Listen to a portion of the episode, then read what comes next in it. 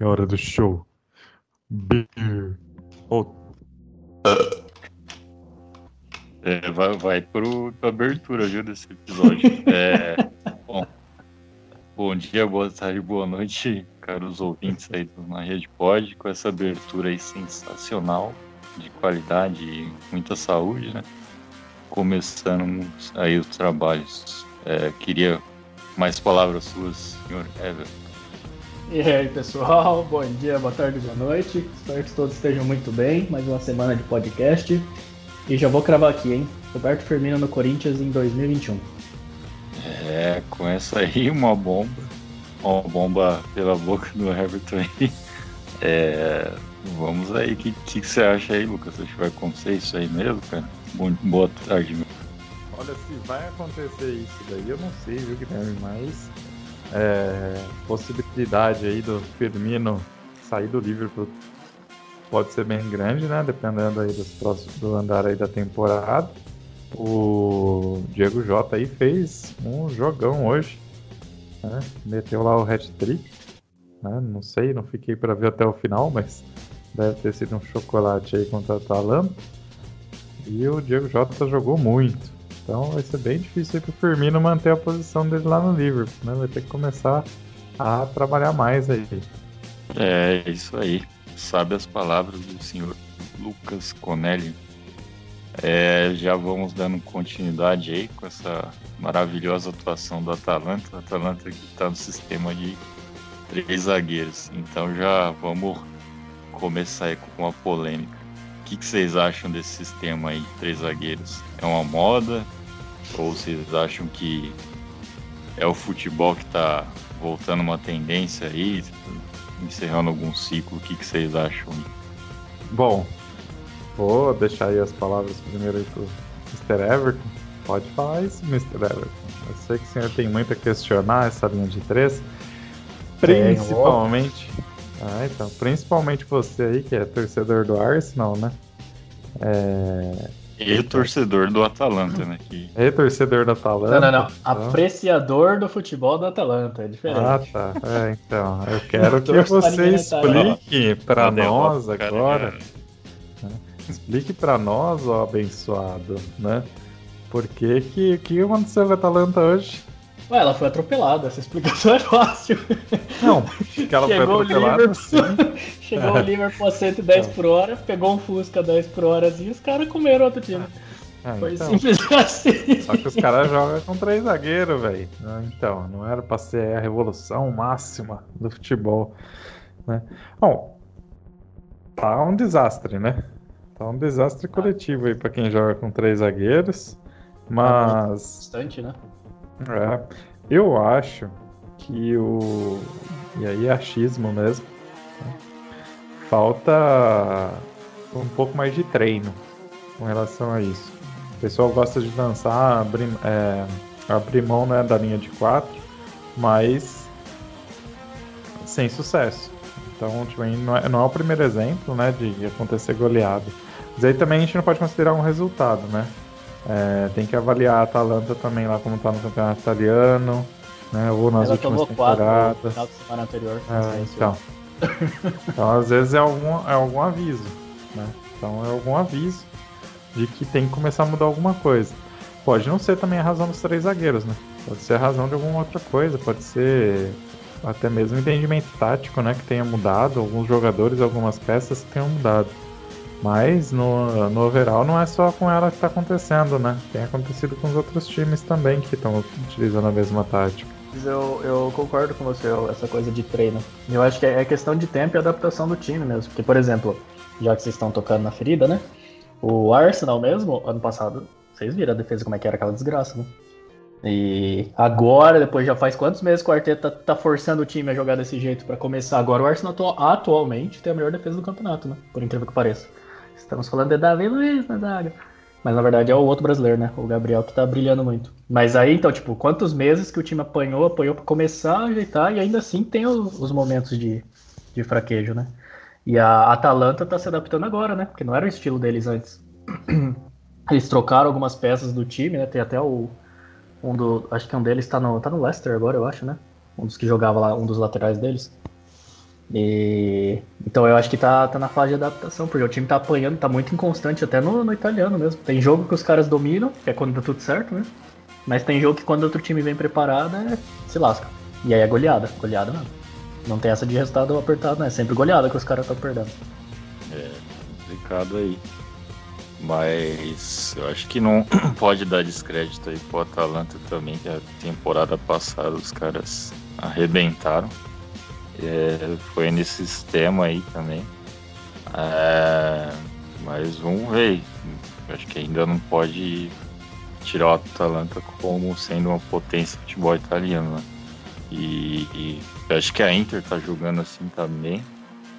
Mas que eu vi, pelo menos do jogo de hoje aí, é, eu acho que falta um pouco, pelo menos, dos alas. Né? Tem que garantir que também o pessoal vai marcar também, né? Que apesar de ter três zagueiros lá, você via que, tipo, eram. O pessoal era tipo, um pouco meio lento também, os três que foram escalados lá.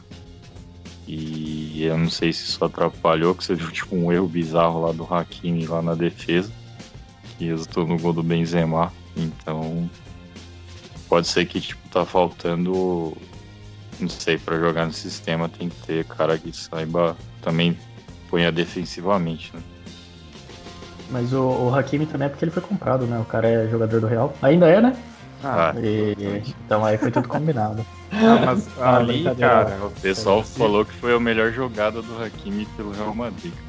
Sim. Ah, se você for até um pouco, se você prestar atenção bem no lance como um todo, você vai perceber que a linha de defesa do Inter lá subiu pra caramba, né? Isso, o que, o que aconteceu, né? No que ela subiu pra caramba, você vai perceber que o Benzema ficou, e é uma baita de uma sorte do Benzema também, né? Vamos, vamos botar aí na, na linha que o cara foi sortudo. Né? Ele viu a linha toda ali se adiantando, ficou ali né, próximo da, da linha do meio do campo. E aí você percebe que ele tá. O que acontece? É, a, é tá ligado no jogo, né? Ele tá concentrado, ele tá de olho na bola. Ele ficou de olho na bola. A hora que ele viu que deram a bola para ele, falou: Meu, acabou, agora é hora de correr. Pegou já, meu, já tava uns 12 passos pelo menos na frente ali de cada um dos defensores. Aí fica fácil, né? Não tem nem, o que falar. E falta de atenção mesmo da Inter. Não dá pra dar um, um mole desse. O, o, Everton tá falando lá, o jogador do Leicester que, que veio da, é, da Atalanta, é o Castanho. Ah, eu tava com Gossens na cabeça, mas é o Castanho, verdade. Não, é o Castanho, é o Castanho. É, é, é então, belga, eu sei que eles... Da... Isso. é, então, ele é belga. É a nova geração da Bélgica, né? Não sei se vocês têm reparado, mas a Bélgica tá formando outra nova geração, né?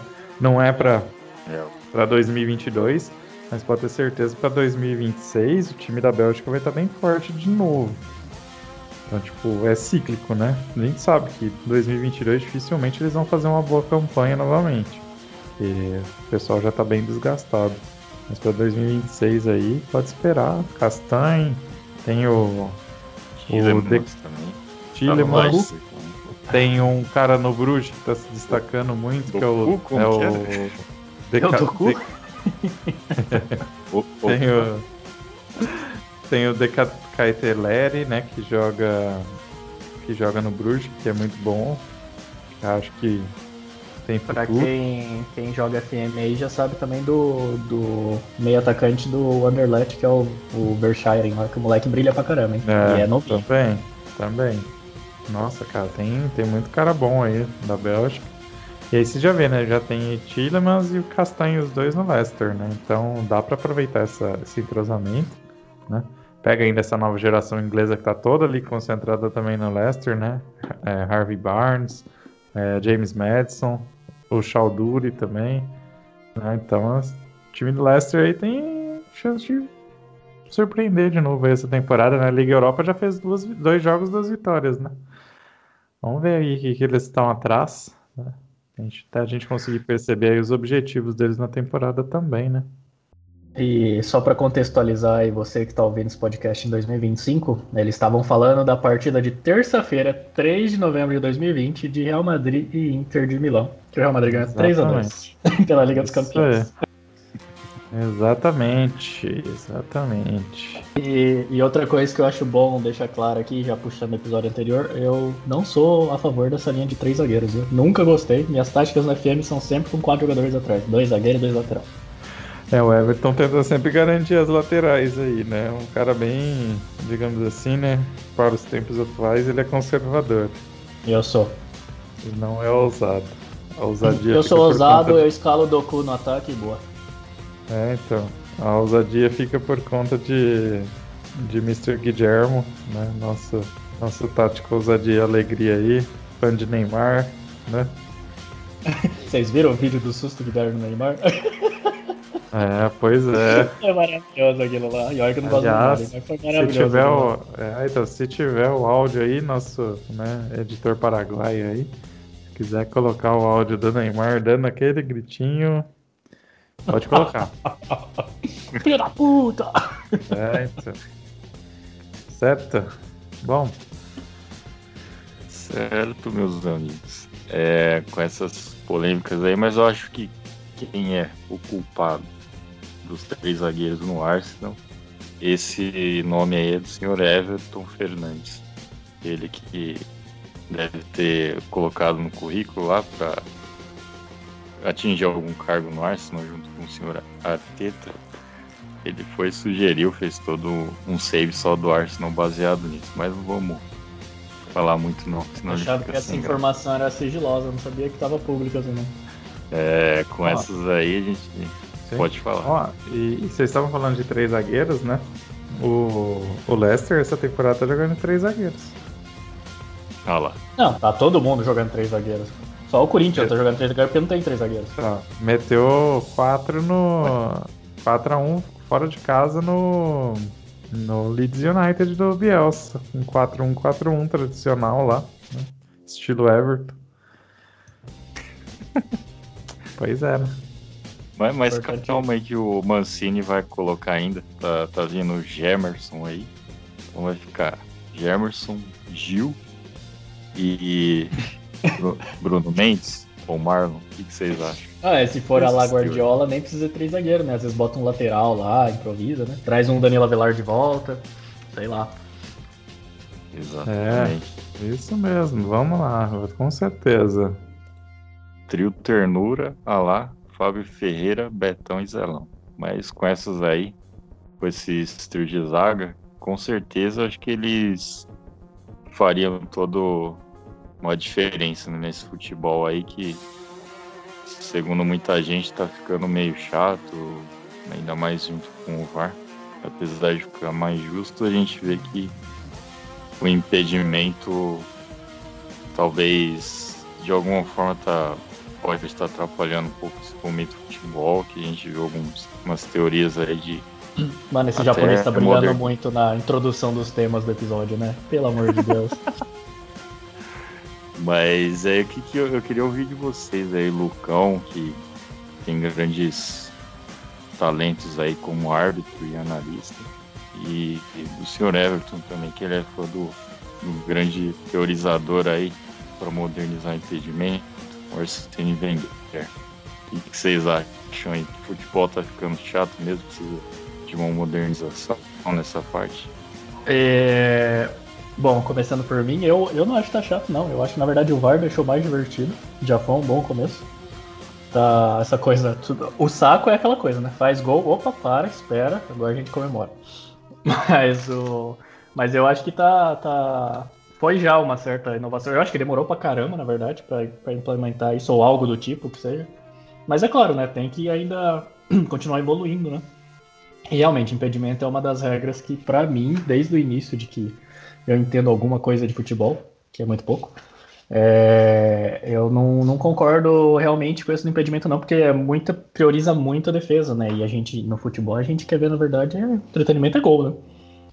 Então, eu sou sempre a favor do impedimento que, na verdade, prioriza o ataque. Já que a ideia é pegar a defesa de surpresa, né? É, então, eu vou na mesma toada do Everton, até a gente estava discutindo algumas, né, talvez, soluções aí antes da gente começar a gravar o programa de hoje. É, e eu até dei uma ideia pro Everton, né? Falei, poxa, eles podiam restringir, né? É, pensando lá no campo né, com 12 setores, tentar restringir lá o 1, 2 e 3 ao 10, 11 e 12 ali, a linha de impedimento, né, para deixar bem claro, aquela linha da grande área, você colocar uma linha mesmo, né, na linha da grande área, é, mantendo ainda a grande área com os padrões originais, mas estendendo aquela linha final da grande área, para que o impedimento começasse a valer a partir dali. E aí você teria mais campo de jogo, né, para trabalhar dentro do meio do campo, é, setor, tipo, principalmente ali, né, é, segundo setor, né, do campo. Eu acho que seria mais interessante. Né? Não, não ajudaria muito, mas pelo menos já diminuir um pouco essa, essa história aí de, de matar os contra-ataques, né? Então aí tipo, ia abrir bastante espaço para contra-ataque e acho que aí ia acabar gerando mais gol. Acho que seria interessante. Mas, né, vamos ver aí, né? Que pode surgir aí mais pra frente, né? O Wenger deu algumas ideias aí também. É esperar pra ver aí o que, que a International Board decide, né? Eu acho que é a regra mais polêmica que tem. Acho que é pior do que bola na mão, mão na bola. Então essa daí realmente leva muita discussão, muito tempo para os caras chegar num acordo, né? Pode ver é que é sempre eu... as alterações são sempre coisinhas pequenas, né? Sim, é porque o mão na bola, bola na mão, ainda é muito interpretativo, depende muito do lance. O árbitro tem que estar de olho, ou mesmo o VAR tem que estar de olho. Né? O impedimento, é, as, dependendo do lance, não é nem interpretativo. É, dependendo do lance, né? Ele já não é interpretativo, né? Ele já é um lance que ou tá impedido ou não tá. E aí depende do que é a regra do impedimento. Né? Então, talvez mudar um pouco essa regra do impedimento, né? Modernizar um pouquinho ela, trazer ela um pouco mais para frente, né? Sirva aí para dar uma melhorada na questão da qualidade do jogo. Né? Porque a qualidade do jogo tá bem baixa mesmo, né? questão de, de gols por partida, assim, pode até tá boa, mas ela tá favorecendo, né, o time que consegue lá realmente quebrar a linha, né? Não, não tá assim, tipo, nós não temos não temos jogos assim, digamos, equilibrados, né? Geralmente o jogo é equilibrado quando acontece de ter uma retranca e o outro time fica atacando lá o tempo inteiro, tentando furar a defesa, igual foi o Locomotive e Atlético de Madrid hoje. Um jogo feio de assistir é, se você for torcedor do Locomotive, foi um jogo feio de assistir. Se for um torcedor do Atlético de Madrid, vai ficar super pé da vida, porque teu time não conseguiu infiltrar na defesa do Locomotive. Então, assim, tipo, foi um jogo que não teve muita emoção. É, e é, já começa uma coisa cultural, né? Porque é muito mais fácil você ter defensor do que ter gente habilidosa né, no seu time, criativo. então já começa por aí, né? E aí a gente tá numa época que realmente, tipo, para cada um técnico mais ofensivo, um, um Diniz que surge, tem três caras com um parque de que estão aparecendo por aí, tendo relativamente o mesmo sucesso, né? Sucesso que eu falo assim, performance. Então, virou, é, é o que tá tendo agora, né? Tipo, quanto mais truncado, mais fácil para os caras conseguirem segurar placar, garantir pontinho deles. Então, realmente, eu acho que precisa ter umas alterações que, que incentivem menos isso, né? E favoreçam mais o quem tá afim de se aventurar e meter gol. E lembrando já do, do Wenger com as ideias malucas dele, meu querido herói, meu querido herói que não usava três zagueiros, é, eu curti bastante a ideia dele de cobrança de escanteio que a bola pode sair, tipo, quando o cara tá cobrando escanteio, tipo, só começa a contar a partir do momento que vai encostar na primeira pessoa. Então, tipo, você dá uma possibilidade nova, imagina o cara encobrir o goleiro, tipo, enganar o goleiro mandando a bola por fora, saca a bola subindo por cima do gol, aí cai na área, pega o goleiro de costas, alguma coisa assim. E o negócio da lateral, se você tá no seu campo, lado do campo, faltando 5 minutos, você pode cobrar a lateral dando, tipo, chutão pra frente, né? Porque isso daí favorece muito os caras que ficam enrolando o jogo no finalzinho, pega a bola, dá chutão pro outro lado, isola a bola. Aí você tá lá no seu campo, você tá naquele aperto tentando marcar um gol, você pode mandar a bola de volta com o pé, não precisa usar a mão, que ali vai estar tá pressionado. Isso só explicando por cima, né? O Wenger ele explica isso daí usando todos os dados estatísticos, provando que, tipo, é, lateral, na verdade, é a pior coisa que pode acontecer pro seu time, blá blá blá. Mas essas duas ideias em particular eu achei bem legal. É, com essas que... ideias. É, então. Pode falar, meu querido. Ah, e eu acho que até o, o Wenger, assim como o Parreira, por exemplo, os técnicos aí que realmente estudam o futebol, né, os caras têm vindo com umas ideias é, estatisticamente muito boas e que aí esbarra muito, principalmente em torcida, em pessoal da imprensa, né, que geralmente não estuda, gosta só de falar, de falatório, né? E aí por isso que às vezes até essas ideias não vão para frente, tá? Isso eu digo lá fora, né? Porque aqui dentro a gente sabe que o jornalismo brasileiro não é, em padrão de relevância mundial, né? O jornalismo esportivo brasileiro assim, tipo, já não é muito contado lá fora, né? O pessoal dá mais atenção mesmo, a International Board, por exemplo, vai dar mais atenção para que os ingleses falam, né? Tem aquele, todo aquele papo tradicionalista e realmente é tradicionalista. Né? Então, é, o Wenger vai ter mais voz, por exemplo, do que um Parreira numa decisão, né? claro. Sim, Não, mas e também é importante ressaltar que o Wenger está atualmente trabalhando na FIFA para essa nesse setor, né? Sim, exatamente. O Parreira também já trabalhou antes, né? Fazer levantamentos né, na, nas Copas do Mundo. Hoje o Wenger está realmente de assessor técnico da FIFA. Né? Então, não está falando bobagem. Né? É, Wenger, que é o senhor bem estudioso né, do futebol, fez grandes temporadas aí pelo Arsenal. E, e já nesse papo aí de é, perseverança, né, de muita dedicação, mas eu acho que isso aí também envolve outras áreas, né? Então a gente tem aqui membros do podcast, a gente não, não vai soltar aqui, né, falar quem são esses fãs, né? Um famoso seriado aí de Diários de Vampiro, o Vampire Diaries, teve uma notícia aí, é, eu estou fazendo aqui o papel do Chicão com boas notícias aí também de caráter mais, vamos dizer assim, de celebridades. Então, foi dito aí que os dois irmãos, irmãos que fazem papel no Vampire Diaries, o Ian Somerhalder e Paul Weasley, eles estão lançando, depois de muita paixão, trabalho duro, compromisso e sede por qualidade. É, eles estão lançando um produto muito bom para as festas aí. Seria um Bourbon, Lucas que é apreciador. E eu queria que vocês falassem nessa ligação do Vampiros, é, Perseverança, Parreira e Wenger. E o que, que vocês acham dessa analogia aí? Pode começar, Vulcão. Você que é fã. Opa, não era pra ter falado. Então. Eu não. É a dona Carol aí que, por sinal, né, está aí despendendo o tempo que ela poderia estar gravando aí no podcast. Ela está no momento assistindo, assim, delatei. Tá?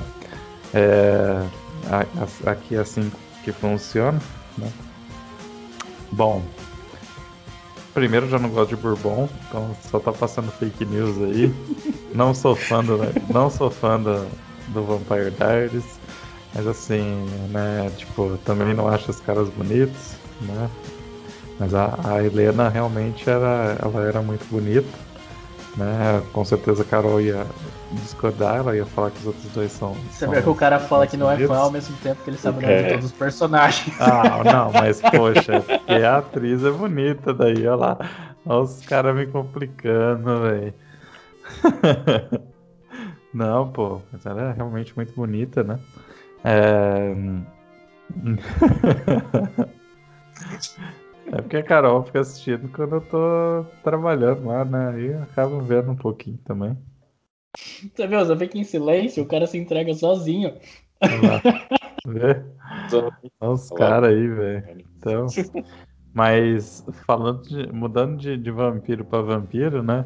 É, há boatos aí rolam, né? Que Michel Temer está querendo investir em um time aí. Lá na Transilvânia.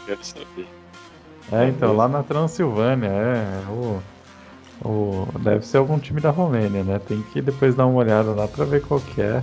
Tá, mas é só boato, boatos, boatos. Hashtag boato, tá? É fato ou fake? Aí tem que ver se é fato ou se é fake. Né? Mas é uma boa, é uma boa coisa para gastar um dinheirinho, né? Ele que tem aí uma carreira política, né, digamos aí, invejável, né? Quem sabe, né? Quem sabe. É, isso aí, com essa aí, Hashtag. Eu vou lançar de volta essa hashtag Volta Temer. E hashtag fora povo. Que não dá mais isso. Mas queria ouvir de você, Everton. Com essas aí. É, essas polêmicas aí que o Lucas levantou. O Ron Fã, ele é desse seriado. O que, que você acha dessa notícia? Mas se não quiser comentar também, quiser falar sobre o Wenger aí, daquela temporada lá que ganhou tudo, pode falar também. Bom, eu acho que a primeira coisa que é óbvia é que o Wenger é um vampiro, né? Porque todo mundo acha que ele tem 70 anos, mas na verdade ele tem 700. E isso ficou mais. É, na verdade, esses caras dominam o futebol, né? Foi tudo criado por eles. Só que eles ficavam sempre na, na moita, né? Nas escondidas até a fatídica o jogo de Copa do Mundo, onde Soares mostrou seus dois dentes avantajados, utilizou-os de forma não esportiva, e a partir daí ficou público, né? A existência dessa toda essa raça entre nós e principalmente dominando o futebol mundial. E eu acho que aí a partir disso começaram as investigações, a gente pode notar muitos padrões em comum, né? Entre essas figuras. Inclusive estando nos noticiários o tempo inteiro, como é Wenger e Luiz Soares. É, eu não sei o que mais eu posso contribuir. Eu acho que foi excelente aí. Pode falar, Lucas. Não, no, no, próximo episódio eu até ia falar, né? A gente podia fazer uma homenagem ao Pato Donald, né?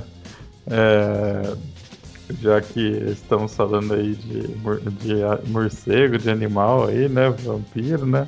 Era bom falar aí, né? Quais são os técnicos aí que falam muito, né? Tentar eleger aí o técnico Pato Donald da rodada, né? Na próxima, no próximo episódio, fica aqui a dica tá? Para os companheiros. Se quiser eleger até um hoje aí, pode eleger. Né? Qual para você aí, Everton, é o técnico mais pato Donald do futebol? Nossa, boa pergunta, hein? Tô pensando aqui, tô por fora da situação. Tinha, tinha o fatídico fala muito, mas. Caraca, agora assim, recentemente. Olha, o mais falador, eu não sei dizer de, de, em termos de entrevista, mas eu posso dizer em termos de social media. Temos o senhor Mourinho agora, que se tornou um Instagrammer ferreiro. Siga o Instagram dele, por sinal, é uma comédia. Então ele pode não estar tá falando muito assim, né, no microfone, mas no Instagram dele o homem tá, tá inspirado. É, é belos nomes aí, né?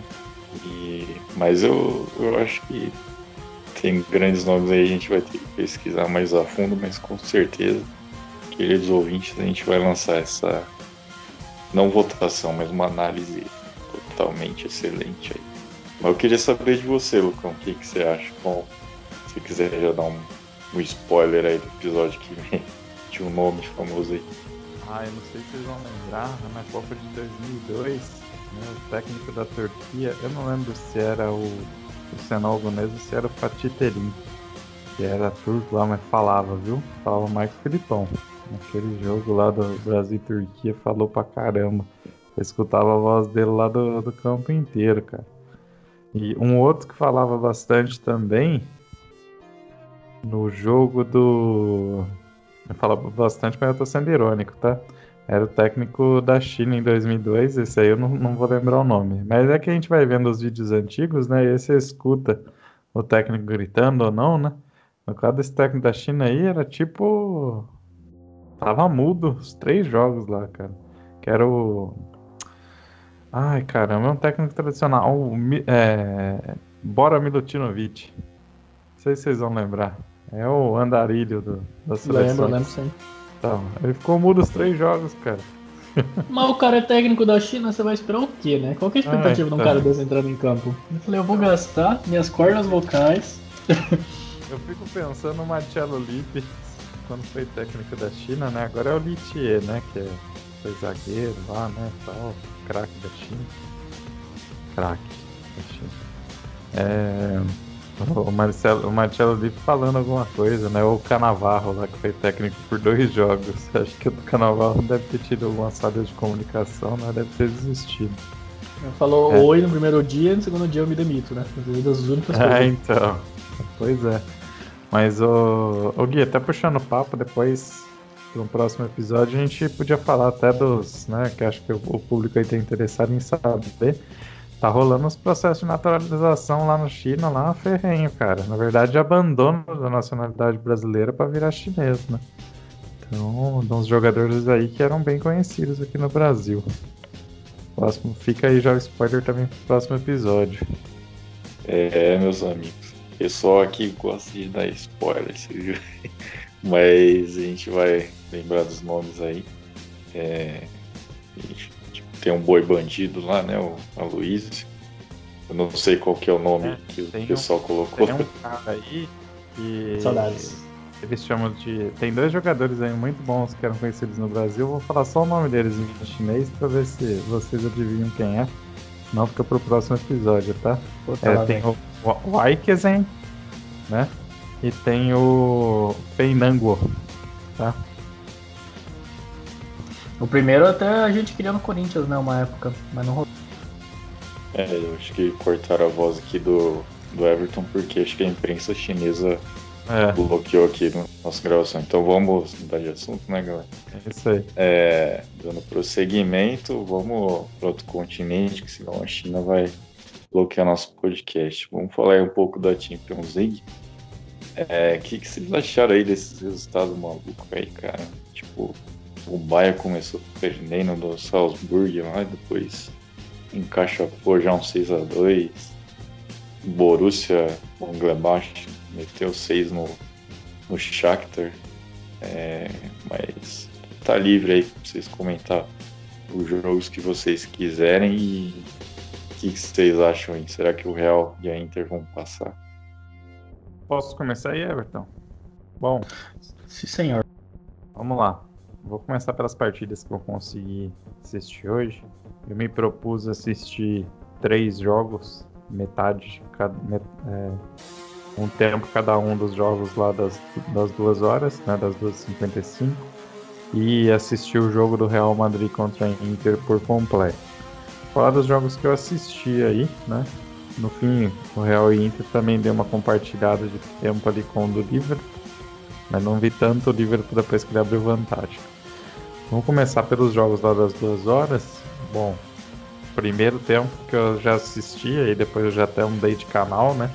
Foi o do Shakhtar contra o Mönchengladbach.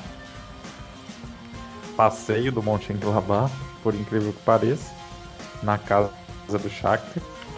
Né? Então já estava 4 a 0 já no primeiro tempo. Defesa do Shakhtar totalmente desorganizada. É passeio de contra-ataque né, do, do Mönchengladbach, porque é o jeito alemão mesmo. Os times menores alemães eles costumam aí utilizar a tática do contra-ataque sempre. Então, exceto o Bayern de Munique e Borussia, os outros times é sempre nessa tática aí. Talvez o RB Leipzig um pouco menos, mas o Mönchengladbach foi totalmente alemão no jeito de ser e no jeito de jogar hoje. No outra partida, né, o empate lá do Lokomotiv e Atlético Madrid, que eu já falei aqui. Nada muito aprazível de se assistir. E aí o jogo do Real com a Inter foi o jogo mais pegado da rodada para mim. É, em comparação com o jogo do Liverpool, que foi um passeio né, no, na Atalanta. O Atalanta não deu nenhum sinal de resistência. Né? Agora, com relação aos outros jogos aí, eu deixo pro meu amigo Everton que eu não, não acompanhei mesmo. Bom, eu me propus assistir pelo menos um jogo, eu não assisti nenhum, então eu vou falar baseado nos resultados. Pratiquem esportes, pessoal, estava correndo no horário dos jogos, não assistam só esportes, pratiquem esportes. É... não, mas é. Lembrando o que a gente falou no último episódio, até de que tava meio maluco tudo, eu acho que agora as coisas estão voltando à normalidade. Eu acho que basicamente a maioria dos resultados foram mais ou menos. Assim, não a diferença de, de gols, né? Mas os resultados foram meio que os esperados mesmo. É... O Bayern talvez começou meio desligado, mas os caras de repente, assim, do nada, faltando 20 minutos para o jogo, falaram, beleza, vamos jogar bola. E aí meteram 4 gols. E. A única coisa que tá mais surpreendente foi que nem o Lucão falou do Borussia, mas eu acho que na verdade o Borussia Mönchengladbach eu acho que, na verdade, eles fizeram o que eu esperava que a Inter ia fazer essa temporada, porque eles já tiveram uma temporada boa no ano anterior, mantiveram a base, melhoraram um pouquinho, uma pecinha ou outra, e estão jogando bem essa temporada. Não, tão, não tá tipo assim, ah, nossa, foi. Deu tudo certo, se alinhou nessa partida. Não, os caras estão jogando bem no, no alemão também. Eles estão bem, enquanto que a Inter tá deixando a desejar completamente essa temporada, tanto na, na Champions quanto no italiano. Os caras não estão engrenando e, dada a temporada forte que eles terminaram no, sei lá, faz dois meses, é, eu achei que eles iam voltar voando agora com, com as peças adicionais que vieram, mas pelo contrário, porque eu não sei se tá tendo já problema de estrelismo lá dentro, ou o Conte tá tentando modificar um pouco a tática, não tá dando certo, não sei, não tô acompanhando. Acho que alguma coisa dessa deve estar acontecendo. O que eu acho é que o Conte não vai terminar o ano na Inter se continuar desse jeito. E... Mas de resto, a gente teve o Porto, que eu também achei que ia ter uma temporada fraca, porque os caras estão vendendo tudo lá, né? Porque a situação financeira não tá das melhores. Então, se você fizer qualquer oferta, os caras vendem um jogador pra você, saldão lá. E ainda assim estão jogando bem. É, Manchester City foi o esperado, apesar de que me incomoda quando o Guardiola não usa nenhum cara que é matador, propriamente dito. Tipo, tudo bem que você só tá com Jesus, mas aí você começar lá com o Ferran Torres lá na frente, eu acho estranho, mas funciona aparentemente, então. É... Liverpool e Atalanta foi o que a gente conversou. A Atalanta tá frágil mesmo esse, essa temporada, eu acho que é questão de adaptação tática. E o Liverpool se aproveitou, o Klopp até tinha falado que ele achava que ia ser tão perigoso quanto foi o jogo com o Leeds, que, ele, que foi aquilo que foi né, no começo da temporada, e, mas só que dessa vez eles vieram com a anteninha ligada, vieram com Sr. J no lugar do Firmino Sorridente. E atropelaram, né? Passaram o trator. E o Ajax é contra o Brentford B. Garantiu seus três pontinhos. O Ajax é constante sempre, né? Com a molecada deles, alguns mais idosos para mostrar, para passar experiência. E eu acho que vale destacar o Anthony, né? Que ele se adaptou muito bem lá, ele tá jogando bem, tanto no holandesão quanto na Champions. Ele já botou o Davi no banco. Às vezes os dois jogam juntos, mas Normalmente joga o Promise e o Anthony. E com o na, no ataque, né? Então, assim, eu acho que já não foi mais tão surpreendente essa, os resultados de hoje. Até, inclusive, eu não falei só do Atlético e Locomotive. Foi um jogo horrível, aparentemente, de assistir. Mas o Atlético é isso já faz mais de um ano, mais de uma temporada, eu diria. É, essa coisa meio tudo fechadona também, que não é nada agradável de assistir. Então era meio que um a um ali, não é nada também assustador de se esperar. É, então, só fazer um comentário é. aqui, né? O único time dessa até agora com três jogos que ainda não levou gol foi o Liverpool. Então, defesa aí mesmo sem o Van Dijk, né? A defesa tá sendo sólida. Então... Imagina se fosse os três zagueiros do Arteta aí nesse Liverpool. Exatamente, né? Então aí a gente pensa, né? É, você tem aí despontando mesmo, se olhar para a tabela, por tabela, por pontos e tal, e também pela dificuldade do grupo, eu acho que o Liverpool e o Bayern, né? Aí no segundo escalão ali o Manchester City. E dali para baixo, pelo menos nesses quatro grupos aí de hoje, né, não tem ninguém assim que tá realmente favorito a título, pelo que é, vem apresentando. É, o, é, é jogou hoje com Joe Gomes e Rhys Williams na, na zaga. É, Nossa, então, então uma, uma tip no banco. É o upgrade tático, né? É o tempo também de pré-temporada, né? O City não teve pré-temporada, o Atlético acabou não tendo pré-temporada tão bem feita. Né? O Real teve pré-temporada, mas não aproveitou pelo jeito, né? Acho que agora tá começando a engrenar, né? Talvez agora vai, né? Vamos ver. É, é, vamos ver para os jogos de amanhã, né? Mas nos jogos de amanhã, sim, eu tô. Não tem um time assim que eu olho, acho que, exceto pelo Manchester United, que essa temporada tá surpreendendo. É, não tem nenhum time assim que oh, você mas fala. tá surpreendendo só na Champions, hein? Vale ressaltar que no é, Brasil os caras estão então. passando dificuldade. Então. O Solskjaer também, sempre que esse mesmo esquema tático dele que dá certo num jogo, ele mantém para sempre. Tá Exatamente. Tá Exatamente. Eu acho que no, no frigir dos ovos aí, o título aí acaba ficando com o Bayern ou Liverpool. É, o Bayern porque tá mantendo o trabalho, né? O Liverpool porque fez uma pré-temporada boa. Então, o Barça é aquela incógnita, né? Vai depender como é quem que o Barça pega no mata-mata, qual a condição do mata-mata, se o Messi vai estar tá ligadão, né? Fora isso, acho que tá difícil ver alguém aí despontar. É, dos jogos de amanhã, acho que o único assim que você fala talvez dê um embatezinho é o Leipzig e o PSG, porque o resto é. É, exatamente. Tá bem fraco. É, e eu vou, vou lançar braba aqui, hein? Eu acho que o, o, o Simeone tá precisando fazer uma temporada com o Mourinho. Eu acho que o Simeone tá muito focado nessa coisa defensiva dele que tá ficando muito absurda. Tá. Ele tá precisando passar uma temporada com o Mourinho que abriu a mente ultimamente. E o time dele tá bem mais legal de ver e assistir agora o Tottenham e olha que o Spurs, né? Uhum. E isso ia fazer bem pro Simeone. É, então sabe o que eu tava reparando, né? Eu acho que talvez até esse contexto de pandemia criou uma, uma Champions League com um nível técnico nessa temporada bem abaixo das últimas. Minha opinião. Eu acho que foi até. Não sei se o inverso, hein, Lucão? Posso estar até errado, mas. Eu acho que. Ou uma mistura, talvez. Acho que o físico tá pesando bastante também e, e aí tá atrapalhando, sei lá, o brilhantismo de alguns. Mas é que tá tendo, tipo, jogando com bastante gols e tal, tá ligado?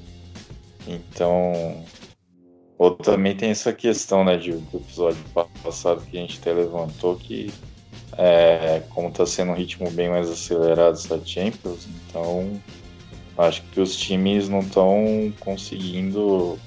Sei lá, é difícil você ter um time que tenha dois times preparados para cada um para uma competição. Sendo que são duas importantes ainda. Seja tipo campeonato nacional como time. Não, é, eu concordo. Concordo também. Não, esse calendário de, de três, é, três jogos seguidos, né? Três quarta-feiras seguidas aí, depois vai ter uma pausa aí de duas semanas, depois outras três quarta-feiras seguidas, não, não dá tempo para fazer, para efetuar nenhuma mudança brusca. Não, é, sem tempo de ajuste. É, não tem tempo de ajuste, cara. É, vai ser na, no pauleira, no feeling. Eu, eu acho que não muda muito do que vai acontecer, não, viu? Eu também vai... acho que não a gente vai ver uma surpresinha ali no grupo do Real Madrid, ou o Real ou a Inter vão cair antes. Não vai dar tempo de ajustar, é muito difícil. E já tocando também no assunto, nisso que o nosso querido host falou dessa coisa de da parte física, você vê mesmo o Real Madrid do Zidane, né, que nos dois primeiros jogos lá passou sufoco, mas você olha a escalação inicial dele, parecia que era um mistão. Porque entre os dois, acho que foi entre os dois primeiros rodadas da Champions, Teve o clássico com o Barcelona né, no meio caminho, que aí eles ganharam do Barcelona, pelo espanhol. Mas no, na Champions mesmo parecia que os caras, não, vamos devagar aí, que aqui dá, talvez dê pra correr atrás do prejuízo depois. Então vamos dar uma preservada nos caras. Eu acho que o Liverpool, na rodada passada também, parece que teve substituição específica no tempo. Acho que foi o Salah e não lembro mais quem, que deu exatamente, sei lá, 60 minutos de jogo, os caras saíram, independente do placar, deu pra ver que tava tipo já programado, sabe? Coisa de fisioterapeuta e médico que falando, ó, esses caras aguentam no máximo isso aqui, senão vai ficar muito pesado. E, e, rolou isso aí também. Sim, e tem acontecido muito, né? Tem acontecido muito. Acho que a gente só não tá vendo muito isso. Talvez com menos frequência no Campeonato Brasileiro. Isso não tem acontecido muito, não. Mas o Brasileirão depende, né? Se tiver o time titular ou reserva, é uma desgraça de assistir de qualquer forma. Então... Exatamente. Exatamente. Mas é isso aí, meus amigos. É, agora, falando depois dessas polêmicas aí de preparo físico e futebol na pandemia, hoje a gente vai começar um quadro novo aí no podcast, que talvez um pouco mais é, técnico, analítico, mas que eu sei que tipo, tem bastante ouvintes aí que se interessam por assuntos assim mais de caráter mas não sei se dizer sério, mas a fundo sobre futebol mesmo. Como a gente tem pessoal muito preparado aí, é, hoje a gente vai colocar tipo, um livro em destaque. É, esse é um livro muito, acho que assim, importante, acho que para quem é fã de futebol, até para conhecer a história é, de como o futebol nasceu e todas as fases táticas aí seria o livro Inverter na Pirâmide. Então, gostaria que, acho que principalmente o Lucão, né, ele que tem livro físico, é, essa palavrinha aí, talvez, é, principalmente dando os destaques importantes aí, porque esse livro foi importante aí pro futebol. Bom, então, é, o Inverter na Pirâmide aí é um livro do Jonathan Wilson, né, é, que é praticamente um tratado, né? Uma história de toda a tática do futebol desde os seus princípios, né? É... Por que invertendo a pirâmide, né? A pirâmide ela vai sair de um esquema totalmente ofensivo, com até seis atacantes no início do futebol, para hoje aí o que a gente vê, né? Cinco defensores, né? Às vezes até seis defensores, dependendo aí da linha que a gente vai vai ter lá em campo, né? Dependendo do tipo de retranca que os caras querem colocar na última linha. Então é uma uma ode aí ao futebol, ele vai passar por várias seleções e times, né? Bastante impressionantes aí, né? Inclusive, né, tem algumas alguns times até curiosos do no Brasil, né? Ele pega lá a escalação do Brasil de 50, do Uruguai de 50 e faz um comparativo né, do porquê o Brasil perdeu aquela Copa. Né? É, vai para o 4-2-4, para quem não sabe, 4-2-4, além dos húngaros, o Brasil também teve maestria né, em, em colocar. Né? É, ele vai colocar aqui, né, até ele fala né, sobre o Vila Nova lá de 1951, né, que depois vocês podem pesquisar aí né, qual Vila Nova é é, que é o primeiro time brasileiro a atuar no 4-2-4 em 1951, que depois vai dar a, o avanço para o Brasil de 1958 para ganhar a Copa. Tá? Então, são algumas coisas, né, algumas diferenças que ele vai tratando aí conforme o tempo. Vai falar de catenatio, né, de retranca, né? vai falar de times aí que marcaram época, né? River Plate lá dos anos 80, né? Os dois pragmatismos ingleses, né? Primeiro dos três zagueiros e depois o da duas linhas de quatro, que a Inglaterra usou bastante aí nos anos 90, né? Vai falar, lógico. Eu queria interromper o Lucão agora só para mostrar que na verdade essa linha de três zagueiros é coisa de gente velha, ou seja, eu não sou conservador mantendo meus quatro nas áreas. Aí, tá vendo? Pra você ver. Né? É. Você tava falando de linha de 3, ó. É, muito utilizada no News Old Boys de 92. Não sei se vocês lembram do News Old Boys de 92. Foi claro, eu tinha um ano de pro... Então, foi o time que perdeu. Não, é esquisito, né, Everton? Mas nós estamos falando do. Daquele time que perdeu pro São Paulo na Libertadores. Né? Deu a primeira Libertadores pro São Paulo, era um time que usava três zagueiros. Né? E aí perdeu pro São Paulo do Tele Santana, né? Então, o Tele Santana não era bobo, né?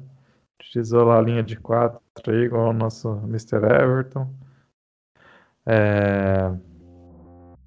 E assim foi, né? Vai mostrando várias situações aí, até se falarem, ah, tem um time tal lá que jogou, ah, bom exemplo aqui que ele colocou também. Ele coloca dentro do livro do Flamengo e Liverpool 3 a 0 lá do, de 1981, que é impressionante também. O Flamengo jogou praticamente no, com, com o Coutinho, né, no, que era o técnico na época, que é considerado aí a maior perda talvez aí do, do Brasil, que talvez nós tivéssemos levado é, conseguir ganhar uma Copa, que nem aquela Copa de 78, até hoje paira em, em mistério, né?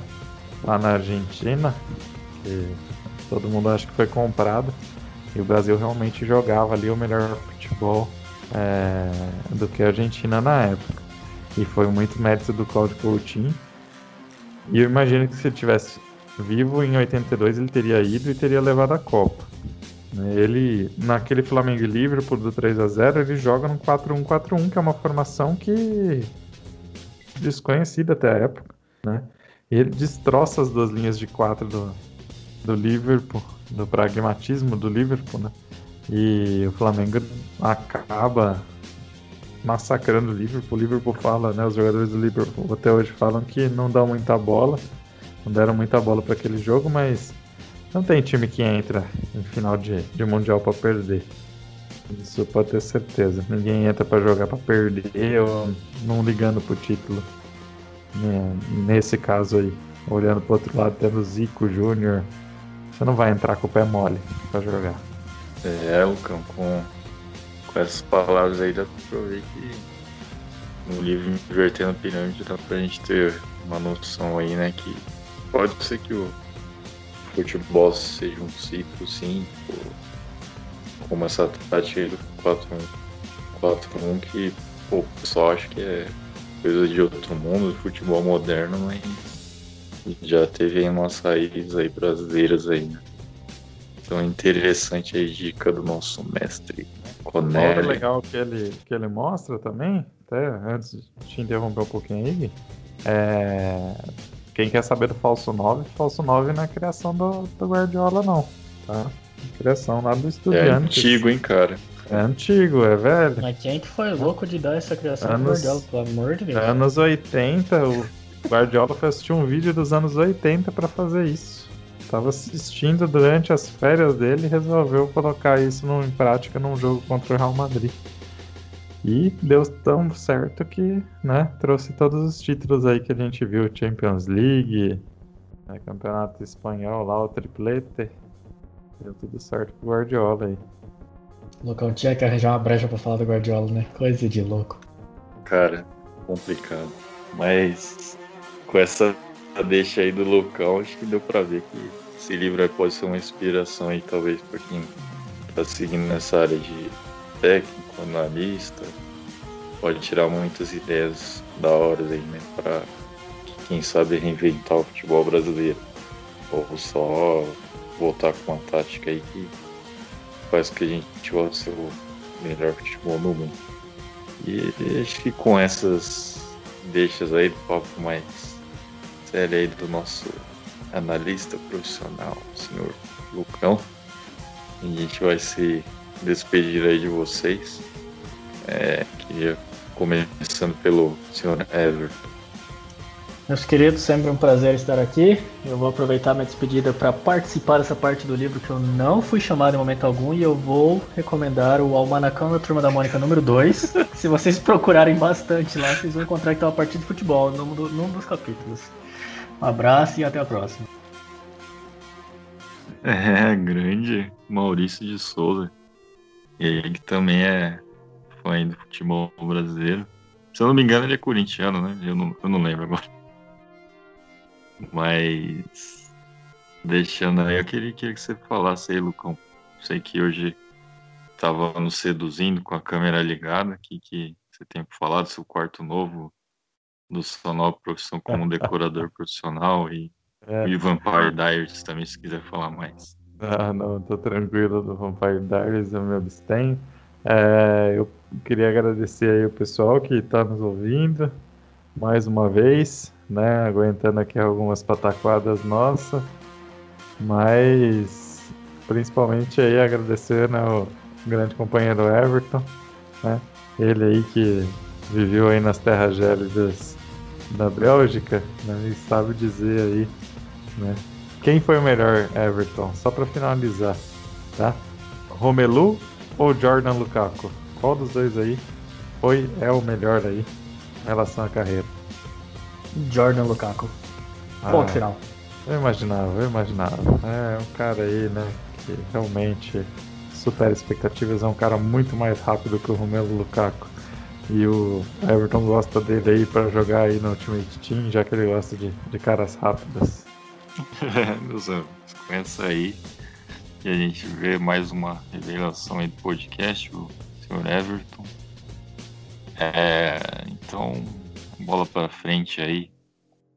Que o futebol seja abençoado com mais gols nessa rodada aí na Champions e nos outros campeonatos também. É isso aí, galera. Bom dia, boa tarde, boa noite e um grande abraço. Até o próximo episódio. Falou!